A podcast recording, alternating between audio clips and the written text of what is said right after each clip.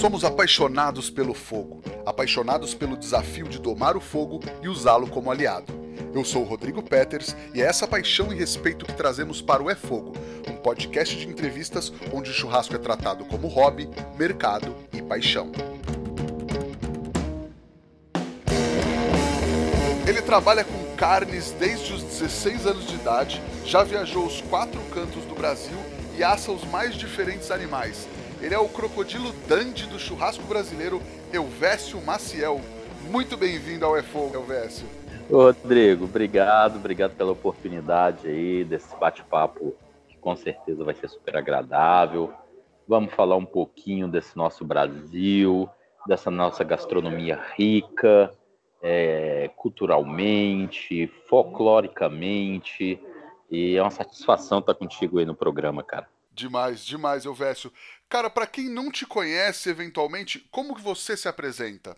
Então, Rodrigo, é... meu nome é Elvésio Maciel, eu sou natural de Brasília e desde os 16 anos de idade eu trabalho com carne. Meu pai tinha frigorífico em Belo Horizonte e criou a gente com, com dinheiro de carne, né? Dinheiro de açougue. E eu fui para Belo Horizonte, é, é, é, aí a gente era de Brasília, fui para Belo Horizonte e conheci é, o, a carne, a proteína animal é, é, é, nessa parte, né, do conhecimento, do aprimoramento de carne. Lógico que a gente está falando de uma coisa aí de 30 anos atrás. A gente não tinha esses melhoramentos genéticos, a gente não tinha tudo isso que, que que hoje o mercado nos oferece. E eu sou conhecido por questões da carne exótica, porque na minha formação é, eu fui estudar gastronomia e graças a Deus eu conheci a gastronomia. A gastronomia é, me transformou. É, como que eu posso falar para você que eu era aquele adolescente problema, né? Eu fui um cara muito, muito problemático e, e a gastronomia tirou essa adrenalina de ruim e me colocou coisas boas, colocou pessoas boas no meu caminho, essa alquimia, conhecer o Brasil. Então, aos 16 anos, isso eu comecei a trabalhar dentro de açougue, de frigorífico, até os 22. Aos 23 anos, é, resolvi estudar gastronomia, mas antes de estudar gastronomia, eu falei: opa, pera lá, a, eu quero conhecer primeiro o Brasil, né? É, eu me interesso pela gastronomia, pela culinária regional, pela gastronomia brasileira, então vou conhecer o Brasil. E vendi moto, cara, vendi carro, vendi uma, um apartamento, vendi tudo e passei três anos da minha vida viajando pelo Brasil. E viagem que a gente fala não é viagem de pegar um avião, descer no aeroporto, conhecer a cidade, o ponto turístico, não. É, eu fui conhecer o Brasil. Dessas minhas andanças, eu fui para a ilha de Marajó, eu fui conheci o Pará, eu fui para o Amazonas, é, fiquei alguns meses no Alto do Xingu, fui conhecer as tribos indígenas, conheci os ribeirinhos, conheci o Pantanal, que hoje eu falo que praticamente é a minha segunda casa é, eu amo esse bioma, tenho grandes amigos. É um, hoje eu passo mais tempo no Pantanal é, do que qualquer outra região do Brasil. E, conheci, fui conhecer de perto, né? É, os ribeirinhos preparando a carne de caça, porque os ribeirinhos e os índios eles caçam e naquela época a caça ainda não era um crime ambiental tão grande e para os índios, para os indígenas e para os ribeirinhos, isso é uma coisa normal até hoje. Eles, eles vivem da caça. E eu me apaixonei, né? É, no Alto do Xingu, e daí eu tive o meu primeiro contato com as carnes de caça que, que, que, que os indígenas consomem, que eles comem o macaco, eles comem é, arara, eles comem o jabuti, a tartaruga, o peixe, então eu tive contato com tudo isso. E fui andando pelo Brasil e, e conhecendo diversas culinárias. A gente vai para o sul, a gente já pega uma influência mais europeia. É, a gente vem para o norte, eu tenho uma gastronomia que que eu acho que na minha concepção a gastronomia mais limpa que a gente tem no Brasil, sem interferência de qualquer outro país, é a do norte. Do norte, assim, é do Pará, né? É a gastronomia do Pará, a gastronomia manauara, ela é uma gastronomia nossa, autêntica nossa, porque em nenhum outro lugar do mundo tem um tucupi, né? Nenhum outro lugar do mundo tem o jambu. Então é uma gastronomia muito limpa, uma gastronomia muito nossa. E eu me apaixonei por isso tudo, Rodrigo. E hoje eu falo assim, eu vim de Brasília, Brasília é uma é um distrito federal, né? A qual é muito nova e a primeira geração é da minha idade, então a gente não tem uma gastronomia regional de Brasília. Como é a fusão de vários estados num lugar só, eu falo que a minha gastronomia é como Brasília. A gente é, faz essa alquimia, a gente junta tudo, a fusão de todos os estados, de todos os elementos, e a gente consegue construir uma coisa boa, com que a gente tem uma cozinha limpa, uma cozinha sem muita interferência. É, eu luto, eu levanto muito a bandeira que o alimento ele tem que ter o gosto, o paladar próprio Muita gente come um peixe, nossa, mas esse peixe está com gosto de peixe. Lógico, o peixe tem que ter gosto de peixe, né? Então eu, eu, eu luto muito por isso, para uma gastronomia limpa, uma gastronomia é, sem interferência, sem mudanças bruscas e, e, e enigmáticas assim. Então essa é a minha cozinha. É uma cozinha limpa, uma cozinha simples, mas que é o verdadeiro comfort food é uma cozinha que traz lembrança, que traz o resgate e que a gente trabalha com elementos do, do, do nosso país e do nosso estado. Né? Maravilha, Elvésio. Elvésio, e aí, é, durante essas andanças, você foi literalmente para beber o conhecimento direto da fonte. O objetivo já era esse: é, ir para o sul, na fronteira com Argentina e Uruguai, ver o, é, as técnicas de fogo de chão e parrilha, ir para a Ilha do Marajó, ir para o Alto do Xingu, ver como os indígenas preparavam as carnes de caça. Você já tinha esses objetivos e você já tinha esse objetivo, esse foco na carne? Ô Rodrigo, olha só, é... o meu objetivo era conhecer a gastronomia do Brasil e nelas as regionais. E daí, como a minha vivência, o meu trabalho já era com a proteína animal, eu fui conhecer coisa que não estava no nosso dia a dia, né? Que eram as carnes de caça, principalmente.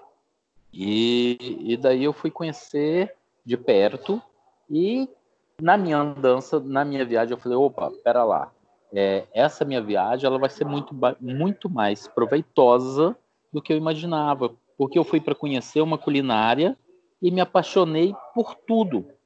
É, a gente brinca em Uruguaiana, que eu fiquei um tempo lá também. É, eu tenho uma outra grande paixão que são os cavalos, né? Então eu frequentei muito o rodeio dos crioulos na, nas fronteiras e, e e lá, como a gente se fala assim, os piás, que são as crianças, o cara, o Gaudério, ele vai para a lida do campo e deixa um piá de 8, 9, 10 anos já no fogo. Então você chega lá, você tem um piazinho de 8, 9, 10 anos de idade que já faz um cordeiro, que já faz uma costela, que quando chega a lida nos galpões, o pessoal do, do, do, do trabalho da, da, da lida nos galpões, é, já tem uma carne assada, né? E isso é feito pelo, por crianças às vezes, mas porque já está no sangue, já está na tradição, já está na cultura daquela família e daquela região. E daí a gente vem para os quilombos. É, a gente tem dois grandes quilombos é, é, é no Goiás. Um se chama, a gente está no quilombo do Mesquita, que é próximo a Brasília, é, na divisa do Distrito Federal com Goiânia, com Goiás e temos os Calungas, que estamos mais na Chapada dos Veadeiros, e que até hoje não tem energia elétrica. E você chega lá, eles têm a galinha caipira, a comida do milho, é, eles consomem tudo aquilo que eles plantam. E, e até hoje ainda tem muita gente é, é que vive de maneira antiga mesmo, principalmente lá nos Calungas. E aí a gente foi unificando tudo isso? Eu fui unificando tudo isso, fazendo anotações e cheguei a uma conclusão que a minha cozinha era brasileira. E a minha cozinha era cozinha de fogo, porque em 90% de todos os lugares que eu andei, que eu fui conhecer os nossos, os povos, né, é, principalmente os regionais mesmo, que, que, que, que, levavam aquele estado, eles cozinhavam no fogo. É, fogo que eu falo, brasa, lenha, é, sem gás, sem fornos, sem muito recurso tecnológico. E a comida é muito mais saborosa. Então, eu, eu, eu, eu resolvi, eu resolvi falei, o que, que eu quero para mim? Eu quero pegar um resgate de tudo isso e fazer uma verdadeira cozinha de fogo. Então, a gente consegue, através do fogo de brasa, é, a gente consegue fazer coisas maravilhosas, a gente consegue colocar notas maravilhosas na comida, não só a comida de sal, mas a gente consegue fazer uma sobremesa na, na, na brasa fantástica. Né? Então, esses são os resgates. E essa foi minha paixão. E eu falo que de tudo que eu fiz na minha vida, essa viagem foi uma coisa maravilhosa, porque essa viagem me transformou como pessoa, e, e realmente me mostrou o que eu queria da gastronomia. E depois dessa viagem de três anos, eu falei: opa, aí agora eu preciso de fazer um curso é, de gastronomia para mim conhecer as técnicas do, dos clássicos, mas para eu pegar tudo que eu conheci em três anos que eu passei viajando e levar para dentro de uma cozinha clássica, só que feita na brasa. Então a gente eu, eu, a minha cozinha, o Elvésio, é, são elementos de cada estado, com técnicas clássicas e feito na brasa. E a gente tem essa fusão maravilhosa que é essa comida brasileira. Né? Demais. Eu, Vécio, é, você acha que nós temos muito franceses, americanos, talvez até argentinos como referência e a gente devia olhar mais também para os nossos povos indígenas, o caipira, o ribeirinho, o pantaneiro e tantos outros, até principalmente, não só, mas principalmente na gastronomia? Sim, Rodrigo. O que, que acontece? É... A gente vem de um mundo, de uma cultura do consumismo é o consumismo que a gente fala, é, é, tudo o que o sistema nos impõe, né? É o que passa na televisão. A gastronomia ela deu um boom depois de, de, de, de tudo isso que aconteceu na, na televisão. É, não estou falando mal assim, mas hoje todo mundo se intitula chefe de cozinha. É, as pessoas que, que, estudam gastronomia têm que colocar na cabeça que eles não são chefes, eles são gastrônomos, gastrólogos, e chefe é um cargo, né? O chefe, você adquire esse título com tempo, com uma experiência, com, com, com um tocar do negócio. E, e a gente olha muito para fora. Né? Lógico, a cozinha francesa é linda. Eu falo assim que as técnicas francesas com os elementos é, italianos que é, é, muito normal você chegar na, na, Itália e ter a mesma família que faz um queijo há 500 anos, o cara tem o mesmo fermento de pão há 100 anos, ele produz o vinho há 300 anos. Então ele tem que ter um produto muito bom, né? Então a gente tem que respeitar isso. E só que o Brasil a gente tem muita coisa legal. A gente, eu, é, é, eu falo assim, todo mundo conhece a Disney, cara. Todo mundo já foi lá fora. O sonho de todo mundo é para os Estados Unidos e para Miami. O cara não conhece o Pantanal, o cara não conhece a Amazônia, o cara não conhece o Pará, o cara não conhece a, a, a, os, os, grandes cânions que tem no sul do Brasil, que, que, é maravilhoso. É, a parte litorânea não é de turista, mas é, é uma parte mais afastada que é maravilhosa. E, e a gente não olha para isso, né? É, o fogo hoje se transformou American Barbecue, hoje todo mundo conhece, mas pô, pera lá, a gente tem técnicas de defumação milenar, né? Os índios já defumavam, que é o muquiar. É, você chega na Bahia, Maragogi, eles fazem a carne de fumeiro. Isso é uma defumação, centenas de anos, a mesma família fazendo um fumeiro. Então a gente já tem essa defumação. Né? É, coisa nossa, coisa de índios nossos, coisa de ribeirinhos nossos, coisa do nordeste do Brasil, que, que é o fumeiro que é maravilhoso, que é o muquiá. É, os índios já defumam, tá? Os índios, o muquiá, eles fazem é, na linguagem geral e põem, eles têm uma, uma, umas folhas que é coisa deles mesmo, e com, com, com, a lenha, e ali ele defuma o peixe, ele defuma a caça, é, que aguenta mais tempo e que dá uma nota, um sabor maior. Então a gente tem tudo isso e a gente não olha para essa cozinha. Né? A gente não olha, a gente dá o valor do que a mídia impõe. É, eu sou feliz se eu tiver a, a faca mais cara do mundo, se eu frequentar o restaurante mais caro do mundo, porque a minha referência é um chefe fulano de tal que é lá de fora, e a gente tem grandes cozinheiros, grandes cozinheiros no Brasil. É, é, as minhas referências é, são praticamente assim, brasileiras. Hoje tem uma, tem uma meninada, meninada que eu falo, eu tenho 46 anos de idade, tem uns meninos de 30 anos, 28 anos, fazendo um trabalho fantástico com o resgate da cozinha brasileira. E, e isso é, é, é, é, maravilhoso, cara. A gente não precisa de uma comida, aquela comida é cheia de manteiga, uma comida. A gente precisa do comfort food. A gente precisa de uma releitura, né? A gente tem o Paixão em Belo Horizonte que faz uma releitura da comida mineira que é fantástica, né? Querendo ou não, o Rueda pegou, fez uma releitura de tudo do porco. É fantástico. Tiago Castanho é fantástico. A cozinha daquele cara é maravilhoso, né? E é, aí, aí, aí vem Helena Riso, é, é, que, que, que, tem uma cozinha linda, maravilhosa. É, em Goiânia tem o Ian Baiorque. É, em Salvador a gente tem o Fabrício do Origem. São caras que têm esse resgate, que são as técnicas da cozinha clássica, mas com elementos brasileiros. E isso a gente tem que preservar, a gente tem que respeitar, porque é uma cozinha nossa. Né? É a cozinha que, que, que, que, que é afetiva e que é nossa. Então a gente é, é, é, tem que respeitar isso. Não, maravilhoso, maravilhoso. Você está na cozinha, Elvésio, agora? Eu tô praticamente na cozinha. Eu tô, eu tô em uma consultoria, em, em um restaurante aqui no Mato Grosso, e tá tudo fechado, né? A gente está vivendo essa, é, é, é, essa epidemia que está acontecendo e a gente está sobrevivendo só do delivery.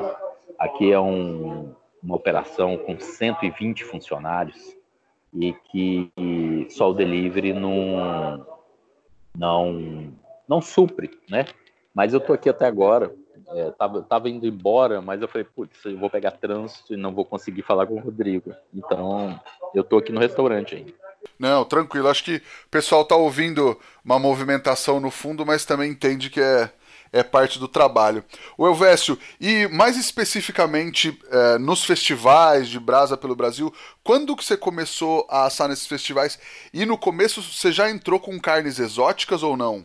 Sim, é, eu falo assim, os primeiros eventos que a gente teve, os primeiros festivais no Brasil, é, eu sempre, eu nunca fui para a zona de conforto, né? Que eu falo para mim assim uma coisa meio que um steak é, que é é brasa, um steak, fiz não. Eu sempre quis um desafio.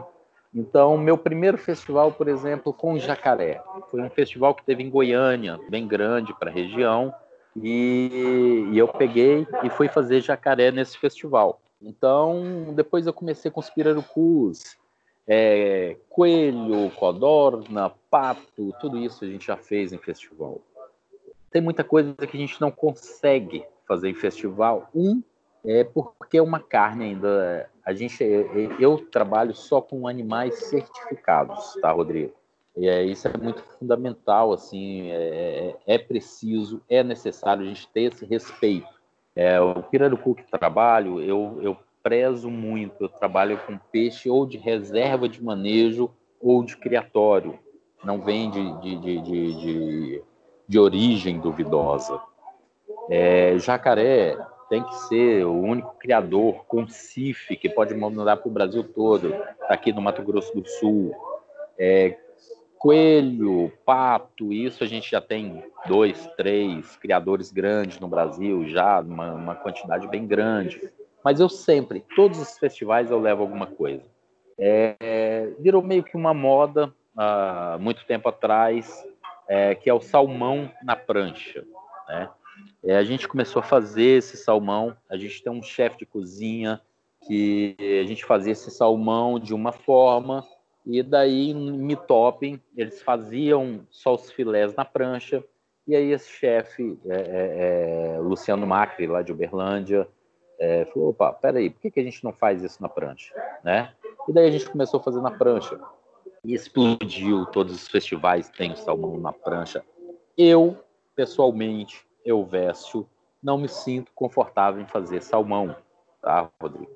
Faço, porque às vezes o, o, o contratante, o cara quer que a gente faça o salmão, as pessoas gostam, mas é um peixe que, que eu não gosto da forma que é criado, é uma coisa que, que não é muito legal, não é um animal limpo. Limpo que a gente fala não é questão sanitária, limpo é a forma de criar, como é alimentado, então, eu sempre fiz é, é, é, é, os animais considerados exóticos, né? E animais exóticos, ou é animal silvestre, é, que seriam os de caças, mas são os animais exóticos que, que são os que são criados em cativeiro com permissão para o abate, para comercialização. Legal. E trabalhar com eles é, foi uma escolha natural? Foi mais para ter um diferencial? Ou era de uma, de uma pesquisa, de um desenvolvimento da naturalidade do, do trabalho que você já estava desenvolvendo? Então, Rodrigo, é, eu acho que assim, eu, eu, eu, eu já levaria para um festival alguma coisa diferente que a pessoa não. Uh, você chega no festival, é muito normal ter 20, 30 fazendo um bovino, 10 fazendo suíno mas você vê poucos fazendo peixe. É, peixe é um, uma proteína fantástica, né? então a gente usando técnicas simples, sem interferência, a gente consegue fazer muita coisa legal.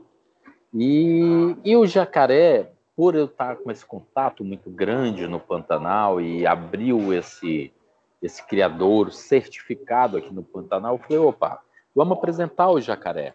Né? é, principalmente o jacaré, que todo mundo me conhece no Brasil por conta do jacaré. E, e, e eu falei, vamos levar o jacaré. É, o que, que acontece? O jacaré é uma carne é, é, fantástica, uma carne de sabor muito suave. Eu falo que é uma das carnes mais elegantes que a gente tem no mercado, principalmente das carnes consideradas exóticas. Né?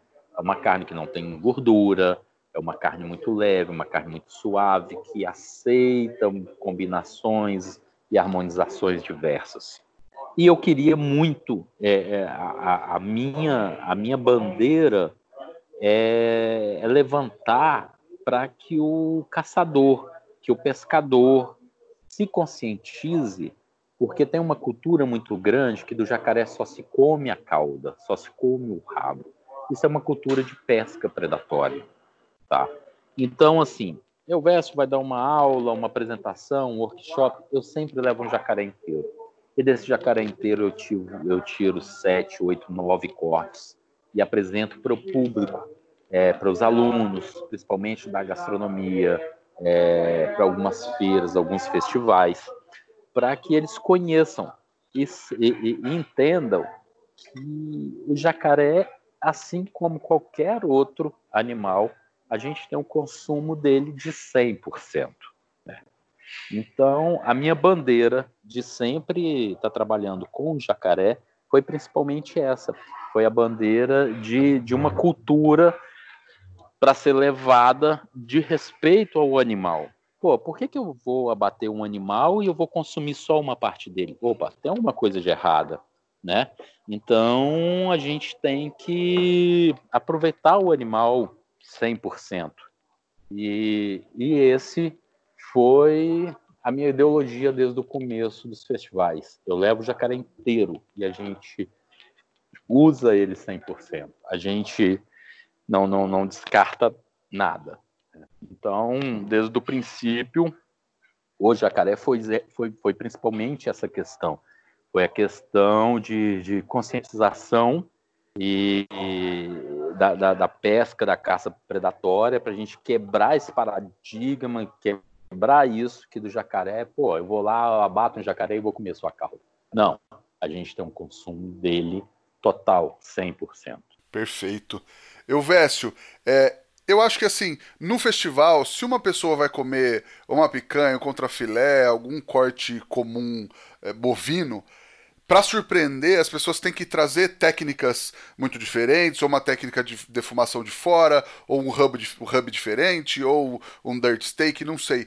Você acha que com essas carnes de caça que as pessoas não estão acostumadas com o sabor, você fazer um preparo o mais básico possível, e até como você já falou, é, trabalhar, interferir minimamente na carne, você consegue apresentar mais esse sabor do próprio alimento, da própria proteína para as pessoas e surpreendê-las mais, porque principalmente porque elas não conhecem, não estão acostumadas com o sabor dessa carne? Ô, ô, ô Rodrigo, é, é isso.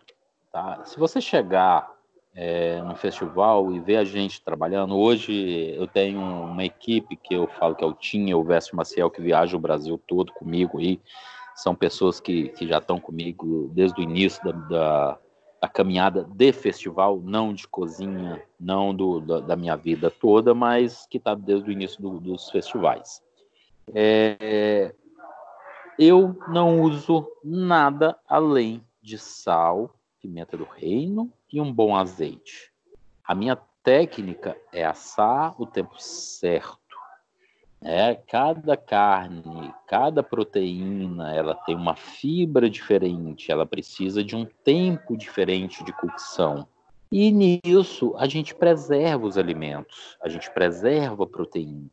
Então eu vou te apresentar um pirarucu assado sem tempero nenhum, que no final eu vou fazer uma correção com sal, pimenta do reino e azeite.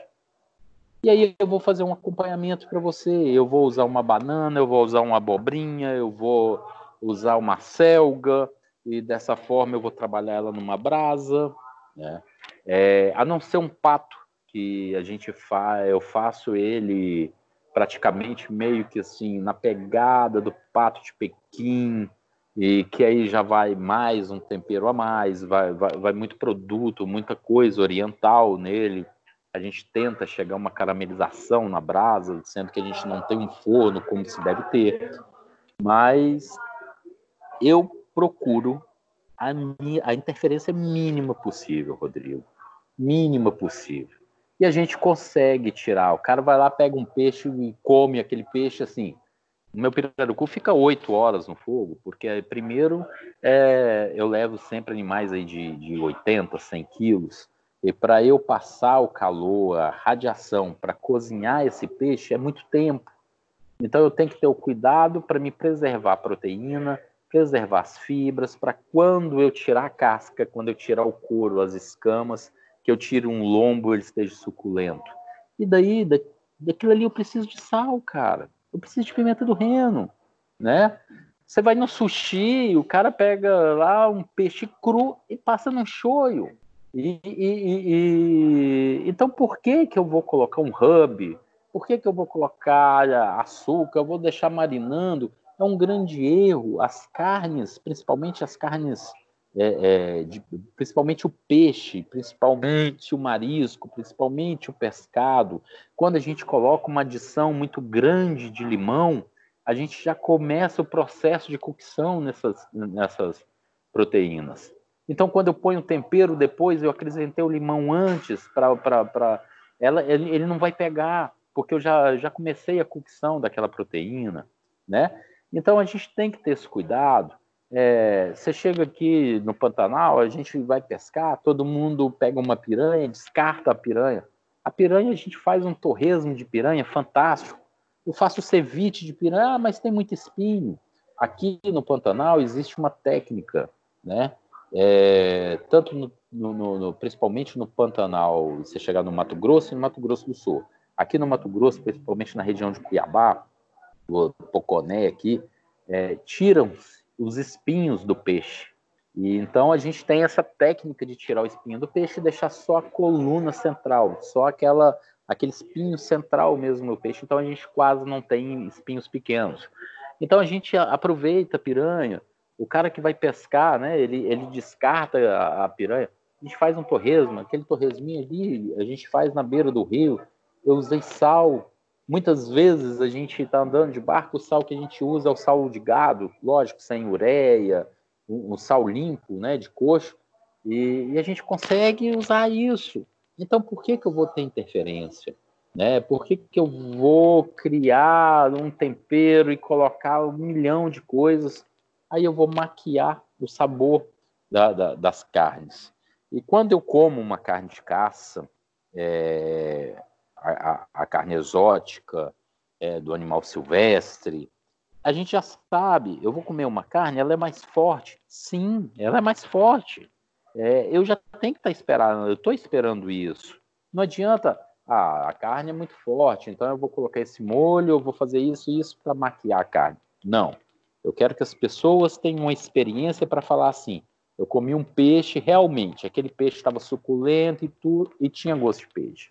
Ah, eu comi um coelho, eu senti, eu senti as fibras, eu senti tudo. Então é isso, Rodrigo. Maravilha. Cara, você me lembrou. Meu tio, tenho dois tios que sempre moraram é, em Campo Grande. A gente é de Penápolis, no interior de São Paulo. E meu tio sempre trazia, quando vinha, trazia pacu. E ele fazia um pacu na brasa, só o pacu. Sem nada, sem tempero nenhum. E quando a gente ia comer, a gente só despedaçava com a mão, colocava um salzinho, no máximo uma gotinha de limão. E era a coisa mais maravilhosa, porque era puramente o sabor do peixe. Era puramente o sabor da, da carne. É isso, é isso, Rodrigo. E assim, as pessoas estão desaprendendo a comer, cara, né? Por conta da correria do dia a dia, por conta do micro-ondas, por conta do congelado. Então, é, é, as pessoas maqueiam muito o alimento. Eu quero um peixe realmente com esse sabor. A gente come muito aqui assim, que a gente fala o peixe nutrisca, né?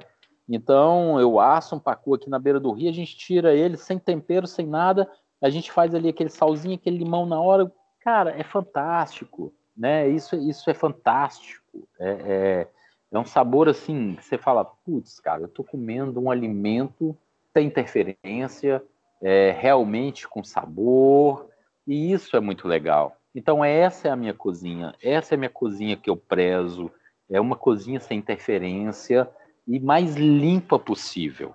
Perfeito.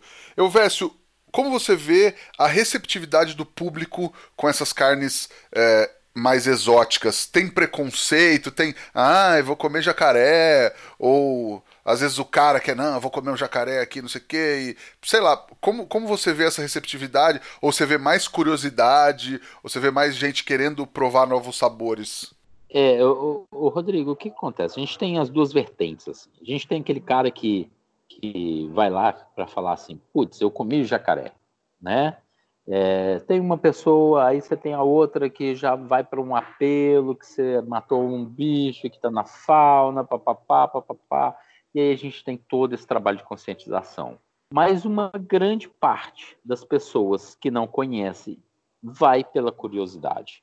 A receptividade é bem grande. Eu te falo assim, a gente é os campeões, a, a, em, em festivais é, de churrasco, nesses festivais que, que, a gente roda por aí, a gente é o, é, é o campeão de filas em qualquer evento. A gente tem um evento muito grande que a gente participa e a gente já chegou a contar 400 pessoas na nossa fila, né?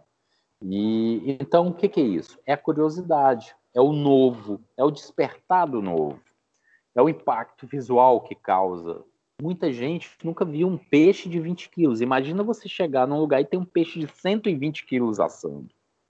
Então esse impacto visual é muito grande. E aí desperta curiosidade. Então eu acredito é, que uma grande porcentagem das pessoas que frequentam os festivais, que vão ali, que está na nossa fila para comer, para conhecer a nossa, nossa comida, para para ver o nosso trabalho é justamente por isso. É o novo, é a curiosidade, né? E, e esse apelo todo do diferente, né? Legal. E você acredita que tem algumas dessas carnes que a gente deveria incluir na nossa alimentação é, pelo Brasil? Ou até resgatar alguma coisa que a gente consumia é, muito antigamente e parou de consumir? É, Rodrigo, assim, infelizmente, as carnes exóticas, por exemplo, eu falo muito do jacaré porque é uma coisa que, que eu estou com contato, a gente está direto. É, são carnes com valor agregado muito alto porque o custo de manejo é muito alto. Então, tem que transferir isso para pro, pro, a proteína, para o alimento, né? A gente não consegue baixar o preço do produto por conta da produção, que é muito complicado. Mas eu falo assim, cara, a gente tem que voltar a usar as coisas limpas. É, a comida com banha é fantástica. Teve estudo, uma época que banha fazia mal. Aí depois veio um outro estudo, banha de porco hoje é a melhor coisa que tem no planeta. É uma, um quilo de banha custava 2,50. Hoje você vai comprar uma, uma, uma, latinha de banha no supermercado, os caras te pedem 40 reais. Então, a gente tem toda uma mídia e, e, e as indústrias por trás disso, né? Que, que elas manipulam e, e colocam no mercado o que elas querem, né? E assim, a comida com banha é fantástico. Tem um alimento que a gente tem que desprezar o máximo possível, que se chama margarina. Margarina, isso, cara, não existe. Quando eu chego num lugar que o cara fala, ah, receita usou margarina, putz, eu não consumo. Né? É, é, é horrível. Então a gente tem que resgatar, é, comprar o, o ovo é, de galinha caipira, que a gente fala, salada da roça, se você estiver perto, lógico, para quem tem acesso né? Tem pessoas que estão tá nos grandes centros, que é mais difícil, que apesar hoje, com, com, com a mídia a favor nosso para essas coisas, chega muita coisa boa na casa da gente sem a gente é, ter muito esforço. Então, você ter um ovo, é, você fazer seu, seu, seu queijo, você. Putz, mas eu vou fazer meu queijo? Sim, você consegue comprar um leite bom, você fazer seu queijo. Hoje eu estou num apelo, assim, depois que eu vi tanta coisa ruim na charcutaria, é, na parte de linguiça. Hoje eu estou produzindo meu bacon, hoje eu produzo minha calabresa, hoje eu produzo todos os meus embutidos, uma linguiça que eu quero eu faço. Ah, isso é difícil para dona de casa, isso é difícil para algumas outras pessoas que não têm tempo. Tá, mas aí a gente tem as pessoas sérias, os pequenos produtores, né? Então, a gente tem que olhar para esse pessoal. Lógico, é, a agricultura familiar, a gente sabe que não consegue suprir a, a, a, quantidade que o planeta precisa. Mas se a gente tem perto, a gente tem que consumir o limpo. Uma manteiga que o cara faz no, na, na fazenda, é o ovo, o queijo, uma carne, uma linguiça, lógico, de produtos que a gente conheça a natureza, né? é, que seja é é, é, é, de pessoas sérias. Então, eu falo assim, a, a, a, lembrança que você tem aí, Rodrigo, você falou do seu tio, isso é um comfort food, cara, né? Do, do, peixe que ele trazia e tudo. Então é isso. Ah, qual é a melhor comida? Putz, eu ia lá na casa da minha avó, eu comia uma pamonha.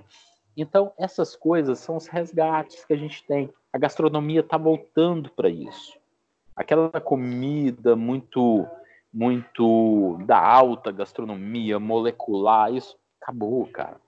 Acabou. A gente está voltando para o comfort food, a gente está vindo para as releituras.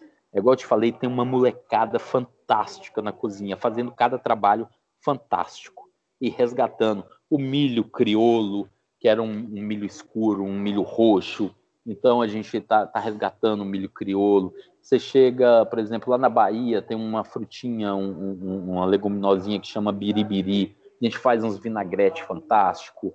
Então, hoje, hoje a, a, o Ora pro Nobis, que são folhas, né? Folhas verdes, escuras. A taioba, o peixinho. Isso são, são folhagens que estão voltando para o resgate, para a cozinha. Então, é a comida nossa antiga, voltando para hoje, para a gente fazer com as modernidades, com as técnicas e comidas de verdade. Então, eu, eu falo assim, eu verso, o que você falaria hoje de comida? Eu te falo do que eu como, o que eu ponho para meus filhos, para minha família comer, O que eu conseguir comprar de pequenos produtores, eu vou comprar. É, um, um ovo foi colhido lá, da, da, da, foi pego, coletado das galinhas lá do tiozinho do sítio. Então, isso é muito legal. Eu acho que esses resgates têm que acontecer. As pessoas é muito, muito mecanicamente acostumadas a ir para supermercado, para grandes redes. Cara, vai numa feira, descobre a feira do lado da sua casa. Todo bairro tem uma feirazinha. É muito gostoso você chegar de manhã cedo, você vê a, é, principalmente os orientais para a parte das folhagens, né? E você, você escolher o seu, seu, seu alimento ali é, é, é muito legal. Esse resgate de você ir na feira, quem está em São Paulo, ir num CEAGESP da vida de madrugadinha, acorda uma vez, vai conhecer. Então você consegue, cara, e, e, e, lógico, tem as grandes fazendas que estão nesses locais, locais, mas tem os pequenos produtores, que você compra um mel bacana, você compra um queijo bacana, é, a cozinha tem falado muito assim hoje, o, o limão, que aqui para nós a gente fala é o limão galego, China, o cravo, aquele limão, ele é muito bacana. Então ele está voltando muito em sessão. Hoje tudo é o limão cravo, ah, é porque é o limão rosa. E isso a gente acha nas feiras. Esqueça um pouco dos supermercados para verdura, para frutas, para legumes, para folhagem. A gente vai para as feiras. E as feiras a gente conhece a cidade. Eu falo, ah, quando eu vou para uma cidade que eu não conheço, o primeiro lugar que eu quero ir, no mercado e na feira. Isso é muito legal, porque você conhece a, a culinária, a gastronomia regional, você vai conhecer na feira, você vai ver a, a, o modo que as pessoas é, trabalham naquele, naquele, na, naquela cidade, o que eles se alimentam. E, e então, quando eu vou para essas grandes cidades, eu vou primeiro lugar que eu vou, mercado e feira. E hoje isso é um hábito que a gente tem. É, minha esposa faz, meus filhos, eu levo meu, meu filho de dois anos e meio, de quatro anos na feira comigo para fazer a feira no domingo de manhã. E a gente, ah, vamos lá na tia que faz o pastel. O Benjamin gosta de ir ali no, no, no tiozinho que faz um, um bolinho de milho lá em Goiânia. Então, o resgate das feiras, a gente tem que voltar ir nas feiras, né? É, a feira é, é, é, é, um ambiente assim muito legal é, que, que eu aconselho e eu acho que as pessoas têm que conhecer. Né? Legal. Torcemos para que as pessoas nesse momento de quarentena estejam resgatando com esse hábito de cozinhar um pouco mais, resgatando é, os seus hábitos e as receitas de família, uma culinária mais simples, né? É, é, mas, Rodrigo, eu até brinquei esses dias, não sei se você conhece o Rodrigo Tenente aí de, de São Paulo. Sim. É, eu brinquei e falei com ele, falei, Tenente, uma coisa para essa quarentena serviu. Porque eu nunca vi tanta gente fazendo pão e pizza igual o pessoal está fazendo, né? E agora você abre o Instagram, todo mundo postando pão de fermentação natural, pizza de fermentação natural, e isso é muito legal. Né? Isso é, ficou muito democrático e, e as pessoas fazendo seu próprio levan. Então isso isso está muito tá, tá, muito legal, né? Não, e é isso mesmo, cara. A, a minha mulher mesmo, a gente, a gente tem restaurante, a gente cozinha muito menos em casa hoje. Ela falou: não, vou fazer um pão. O primeiro não deu muito certo. Depois ela falou: não, vou fazer uma focaccia. A gente já tá há três semanas, uma vez por semana, jantando focaccia. Ontem à noite a gente fez porque sai quentinha, maravilhosa. É um espetáculo. Mas, mas é isso, Rodrigo. É, é as coisas que a gente. Cara, é, é, esses dias eu parei e aí meu, meus filhos em casa e a gente fala assim, porra, meu, como a gente trabalha, como que a gente funciona tão mecanicamente, né? Eu tenho que acordar tal hora porque eu tenho trânsito, porque eu tenho que entrar, porque eu tenho que fazer. E assim, quando você já não tem essa cobrança de tempo, você faz coisas que você não acredita. E, e, e, e assim, até a gente da cozinha mesmo, pela, pela, pela por essa viajar muito, por a gente da cozinha, a gente não trabalha, não é seis, não é oito, a gente trabalha 12, 14, 15. Você tem restaurante, você sabe disso. Então a gente. Aí, ah, vamos fazer. Cara, eu vou fazer meu vinagre. Eu tô com tempo. O que, que são 21 dias para mim? O que, que são 45 dias para mim? Eu vou fazer meu vinagre. Então, essas coisas assim, quando a gente está com tempo, a gente começa a resgatar essas coisas e, e, e, aqui em Cuiabá eu tenho um amigo, o Chico argentino, esse tá, vai ser pai agora. Aí ele fazendo tricô, cara. Quando que fora uma epidemia dessa, a gente teria tempo para o cara estar tá sentado na sala fazendo tricô, pô. É, então, são situações muito legais, assim, né? Exato, com certeza. Eu, Vécio, a gente tem uma pergunta da audiência aqui, eu vou emendar com uma minha. O arroba te perguntou qual animal que você ainda não fez e gostaria de fazer. E aí eu emendo qual foi o animal mais diferente que você já assou até hoje. Vamos lá, Rodrigo. É... Eu tive, né, com, quando te falei que eu fui para o Xingu, e eles comem um macaco. É, eu vi, eu estava presente, o pessoal assando e tal. Eu não tive coragem de comer por conta de um apelo parece muito com uma criança e aquela coisa não, não, não foi legal para mim assim. Então, dos animais exóticos assim que eu, que eu, que eu, que eu gostaria de trabalhar muito, ah, a gente tem alguns peixes, né, Rodrigo? Assim, os peixes de mar, é, permitido, lógico. É, é, é, eu acredito que a gente fazer um marlin, assim, um, um agulhão, né? Seria bem bacana de, de alguma forma. E qual que é a pergunta do, do, do, do amigo aí? Essa, qual animal você ainda não fez e gostaria de fazer? É, é justamente isso. É, eu acho que assim, dentro do, do, do no Brasil, tudo uh, eu acho que eu já fiz. Eu queria muito trabalhar é, em algum evento com uma paca, por exemplo.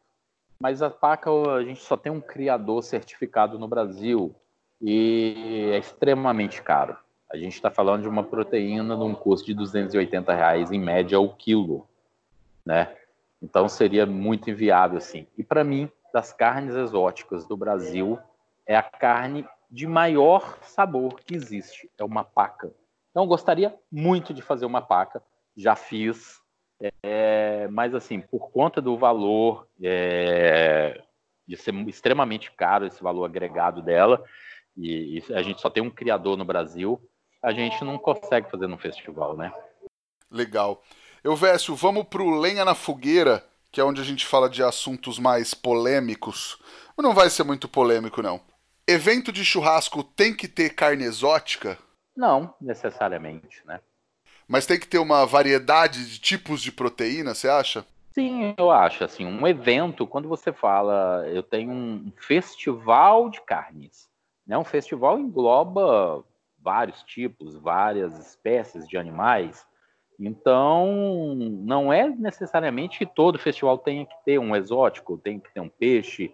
Às vezes, aquela certa região é, é, é mais dificultoso da gente mandar, da gente enviar. Mas eu acho que é, é, é, é, bem democrático, assim, né? Não é que tem que ter. Eu acho que o festival de carne, um festival de churrasco, por exemplo, não pode faltar um bom fogo de chão, os clássicos como um bom cordeiro, uma boa costela. Isso faz parte de um festival de churrasco, né? Então, no fogo de chão. Agora, o exótico, até que, que, que, eu penso dessa forma. Eu acho que nem todo lugar é, é viável, assim, por conta de envio, para chegar, custo, essas coisas, né? Legal. E vamos para nossa pergunta de um milhão de reais. Elvésio, o que o fogo significa para você? Cara, é... vamos lá, Rodrigo. Eu te falei, eu era um cara muito problema, meu. Muito problema. Você pensar no adolescente problemático em Brasília, daqueles caras que. Problema. Se não fosse a gastronomia, eu não sei o que seria da minha vida hoje. E o fogo, é, por, eu conheci a minha culinária, é culinária de fogo, é culinária de brasa. Então ela transformou a minha vida. O Elvésio Maciel, hoje, ficou uma pessoa melhor. É, não é que a gente seja a melhor pessoa do mundo, mas perto do que eu já fui um dia é, é, antes de conhecer a gastronomia, antes da gastronomia entrar na minha vida e o fogo. É isso, cara. É a mudança da minha pessoa, do meu espírito, do meu ser. Então, o fogo é a minha vida, né? É, o fogo foi transformador para minha pessoa. Então, o fogo é tudo para mim, né? Perfeito. Eu, Vécio, tem uma receita, um truque, uma dica para passar para o pessoal que está nos ouvindo? Cara, você quer uma receitinha, você quer um truquezinho é, é, de peixe, fazer na brasa. É... Vamos fazer uma receitinha? Pode ser o que você quiser, você que manda. Então, vamos lá. É, eu tenho é, esse prato é um prato que eu vou fazer agora no, nos próximos festivais. Não sei quando que a gente vai poder voltar, né? É, eu até brinquei esses dias com a minha esposa. Ela falou: "Você tá impaciente?" Tudo. Eu falei: Dani, eu tô com saudade até da, da, da, dos voos cancelados no aeroporto. Pagar 50 pau no dog do milhão, do milhão lá em Congonhas, porque eu tô louco pra gente estar nos festivais. Esse ano eu tinha projetado é, eu queria muito levar assim, uma pegada asiática de tempero, de fruta, de saladas para acompanhar as minhas carnes. dei uma estudada ano passado no final para poder e não, e não consegui. E tem um pirarucu que, que, eu, que eu faço hoje, que é um dos pratos que, que é muito legal. É, a pessoa, se não tiver o pirarucu, pode ser com pintado, pode ser com peixe de cor, né? Então, é, fosse como um, um, bacalhau à portuguesa. Bacalhau hoje, realidade, dólar seis reais, bacalhau 300 pila. Cara, esquece. Vamos falar da nossa realidade do Brasil hoje. Um peixinho aí da sua casa dos 30 pilas, que é honesto, né, Rodrigo? Então, é, é, esse, esse, esse peixe, esse pirarucuzinho, como fosse um pirarucu à portuguesa, como fosse um bacalhau à portuguesa, é muito legal. Seria um quilo de, de, de lombo ou de filé de, de, pirarucu. A gente corta, corta ele em, em, cubos médios, né? Dá uma salteada no azeite. E aí eu pego 500 gramas de batatas laminadas, é, pré-cozidas, e, salteio elas também num, num azeite. É, três cebolas médias cortadas em, em pétalas, é, Vamos pegar dois pimentões, um amarelo e um vermelho. Cortamos eles em tiras, tá? E cinco unidades de brócolis grandes. A gente pode cortar eles interfolhados, assim, três, quatro partes cada, cada pedacinho do brócolis. E colocando isso tudo em uma frigideira com fio de azeite, o pirarucu já salteado também, é, 100 gramas aí de azeitonas pretas. Vamos colocar quatro ovos cortados ao meio, cozido, regar com bastante azeite, colocar no forninho por 20 minutos. Daqui 20 minutinhos a gente vai ter um pirarucu fantástico, saboroso, temperinho, sal, pimenta do reino, correção do jeito que você gosta, então é isso, cara. É uma, é, é uma receita tão simples, tão saborosa, é, com elemento nosso, né? Pirarucu é nosso. E a gente consegue fazer um pratozinho colorido, cheio de vida, de aroma, de textura, de sabor. Então é muito legal. Eu Vécio, e tem alguma coisa para indicar para o pessoal assistir, visitar, ler, para conhecer? Literatura, a gente de gastronomia, principalmente nessa nessa linha minha que, que eu gosto, que eu trabalho, é muito difícil, a gente não tem praticamente nada. É, eu acho que tem muitos livros de, de, de, de, cozinheiros brasileiros, né? Como tem um livro bacana do Tiago Castanho. É, eu gosto muito de, de, de, alimento cru, peixes crus. Você lê uma literatura do, do, do Virgílio Martinez, é, é, muito legal. Ele tem um, um, um livro chama Lima, que tem receitas fantásticas de ceviches, de, de acompanhamentos lá, cruz, que é muito legal. Filme a gente não tem quase nada, né, Rodrigo? É, é, filme assim de gastronomia mesmo, que vale a pena. A gente não tem. A gente tem essas coisas de hoje, de modismo, que tá aí.